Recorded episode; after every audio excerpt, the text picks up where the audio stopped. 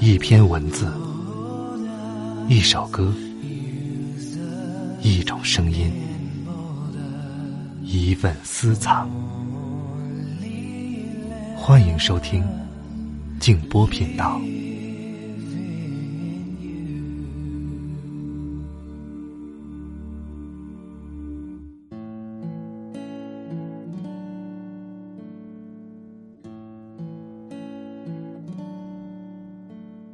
大美，半隐。天下大美，至少有一半人们看不到；即使看到了，至少有一半人们难以领悟。大善大美，总在视听之外。晚上好，朋友们，我是静波，欢迎来到静波频道。刚才这段话出自余秋雨的作品《空岛》。我在公众号“真实故事计划”当中，看到一篇文章，很感人。他讲的是在这次疫情当中的个体救援，也就是志愿者。故事的名字叫做《疫情中驰援武汉的私家车主》。由于时间的关系，我们将分两期来播出。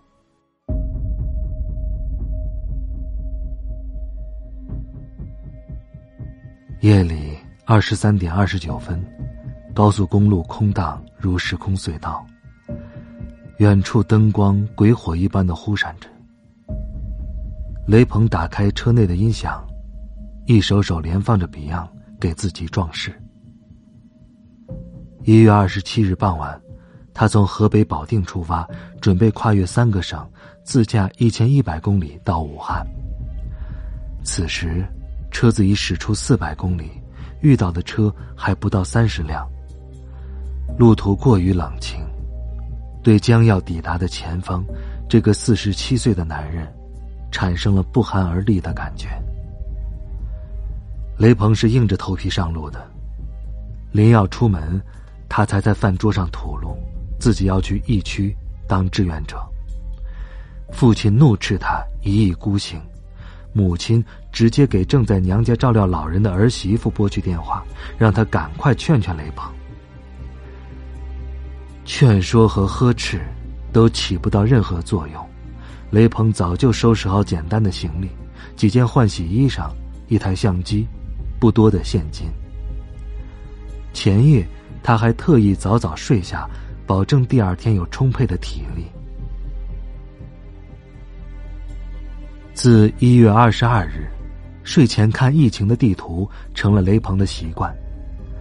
雷鹏祖籍在湖北黄冈浠水县，常开车到湖北探亲访友。疫情地图上深浅不一的红色斑块，对他而言，则是一条条有具体印象的熟悉的街道。不断上涨的新增病例，看得他心里发慌。除夕刚过，黄冈老家的医院。也开始紧急求援，雷鹏顿时坐不住了。在网上，他以“湖北志愿者”为关键词搜索，将搜寻到的志愿者组织逐个联系了一遍。因湖北各市封城封路，异地志愿者难以通行，雷鹏发出的消息均无后文。一月二十六日，终于有人和他联络，同意接收异地志愿者。对方发来一张印有武汉红十字会标识的通行证照片，告诉雷鹏，如果路上遇到通行问题，可随时打电话，他们会帮忙沟通的。那几天，雷鹏接收到的疫情信息是无杂的，而这个抛来橄榄枝的组织正被卷在舆情中心，网友各有说法，真相掖掖藏藏。雷鹏打算主动求索，他相信要亲眼见证，才能在谣言漫天飞的信息网中抓住最真实的东西。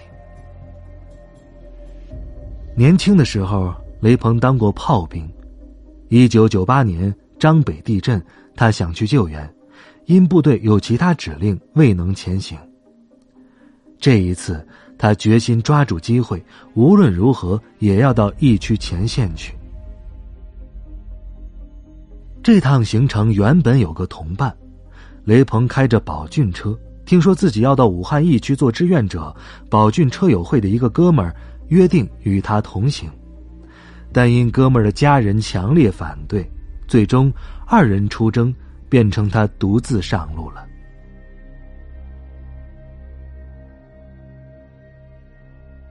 次日中午，车子驶进武汉蔡甸区，被交警拦下了。几番磋商，交警得知雷鹏是从河北跑来做志愿者的，说了一堆感谢的话，但无论什么理由，就是不准过。大概是为了回报雷鹏的善意，站在一旁观望的陌生人拉住雷鹏，悄悄给他指了另外一条没有设关卡的路径。夜行时的人烟寥落，雷鹏只感到新奇。凌晨一点，他路过黄河畔，还兴奋的拍了一段视频发到朋友圈。现在，眼前超现实的情景让他有些害怕了。若非亲身体验，他绝不会相信这是在武汉的主干道上奔驰。进入市区，停车与志愿者组织接应，整个过程。所见行人也不过百人。到了志愿者的工作据点，雷鹏想先在周边找便宜的小宾馆安顿下来，随即发现，任何规模的宾馆酒店均不接待外地人。昔日人头攒动的商业街，这会儿静得诡异，沿街的商铺都紧闭着卷帘门，整条街。只有一家早餐店还开着。迅速蔓延开来的病毒，好似按动了某个开关，将这座千万级人口的都市，变成另外一座城，萧条，又陌生。抵达武汉的第一晚，没找到住处的雷鹏，干脆待在志愿者休息室，陪几名志愿者。值了个夜班。隔天，组织里一个叫潇潇的女孩，帮忙联系到了武昌区的一家青年公寓，老板说可以免费为外地赶来的志愿者提供十间住房，直至疫情结束。拉着行李搬到暂时的居所，脱下鞋袜，雷鹏被自己的脚臭熏得头疼，他已经两天没脱鞋了。雷鹏被分配到物资组，负责装卸货物、清点登记。不到九点，一波波运送物资的车接踵而至，将临时改为仓库的办公大厅填满又搬空。傍晚未过，雷鹏就见到近十种不同类型的车辆：消防车、救护车、城管巡逻车、政府公务车、卡车，还有一辆喷着。武装押运字样的运钞车，装了满车散件的口罩离去了。新鲜兴奋的感觉很快替代了慌乱。每见到新的车型，雷鹏就会拍视频和照片发到车友会的群里。车友们看到雷鹏发来的视频，调侃说：“来到武汉之后，雷鹏突然从一个喷子变成了正能量的传播者。”只是未加入志愿者车队，雷鹏的爱车大白没机会出风头了。其实，相比车，雷鹏更在意坐在驾驶室里的那些赤诚的司机。一位司机从江苏徐州出发，开了十二小时的车，送来几百箱的防疫物资，自己却只带了一层薄薄的一次性口罩。还有位热心的武汉市民，看到志愿者们裸手搬运物资，送来一千双劳保手套、两箱护手霜。仅一天，物资登记簿写了满满数页，大大小小的纸箱从各地运来，最远的来自大阪、京都、神户，甚至有人远隔千里寄来一箱方便面。雷鹏觉得。这绝非戏谑，而是发自内心对同胞的关心。但并非所有志愿者都能收获理解。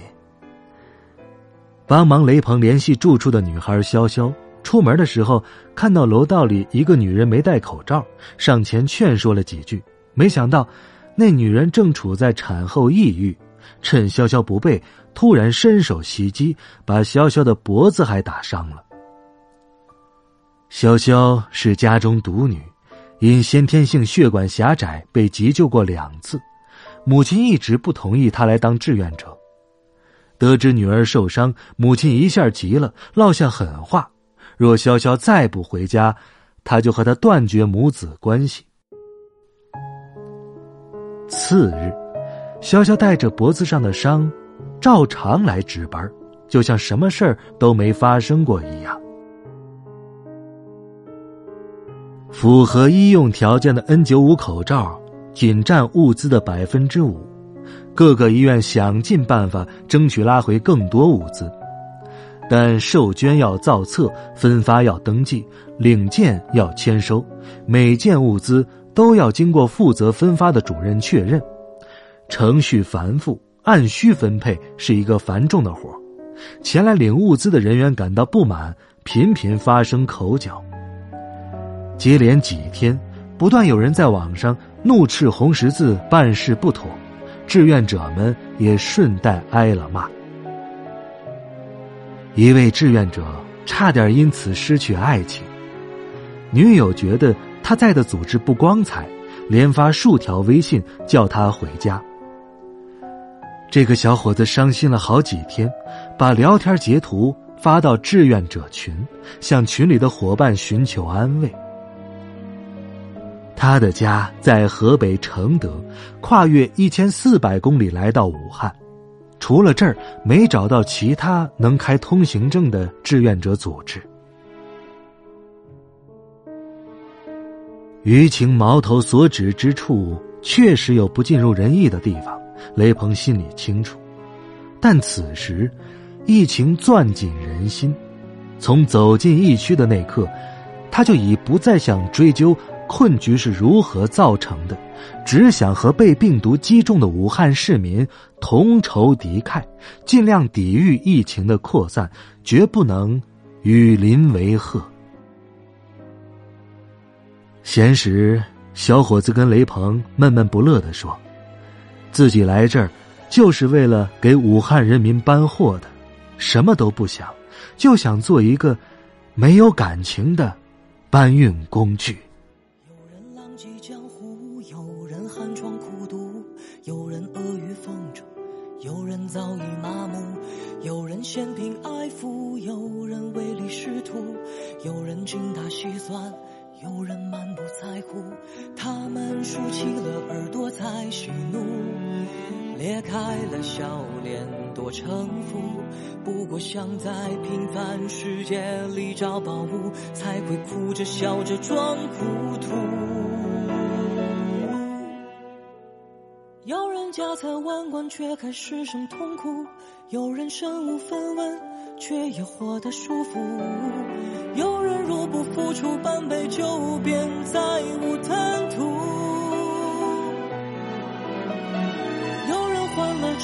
企图脱颖而出，有人躲躲藏藏不想引人注目，有人狰狞面目却改装得衣冠楚楚。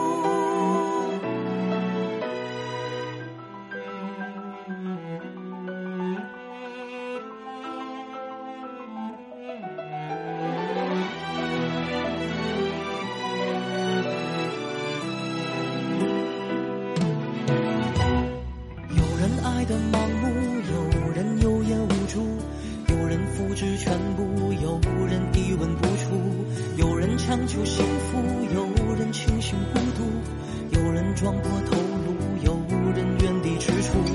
我们瞪大了眼睛，才是我磨尖了牙齿学谈吐。不过想在平凡世界里找宝物，才会哭着笑着装糊涂。家财万贯却还失声痛苦，有人身无分文却也活得舒服。有人如果付出半杯酒。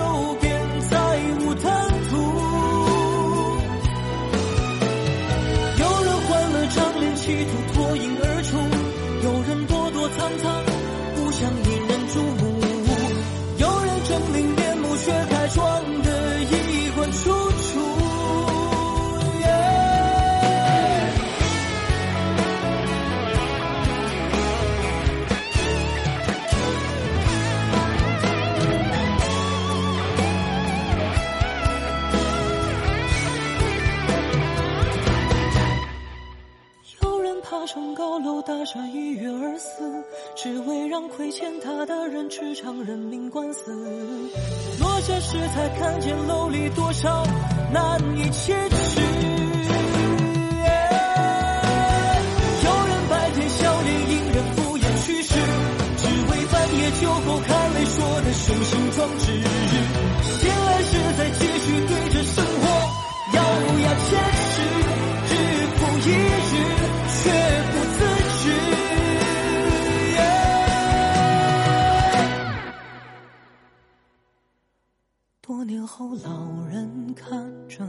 是路，有人悔不当初，有人难得糊涂，有人感慨万千，说你我不过一把土。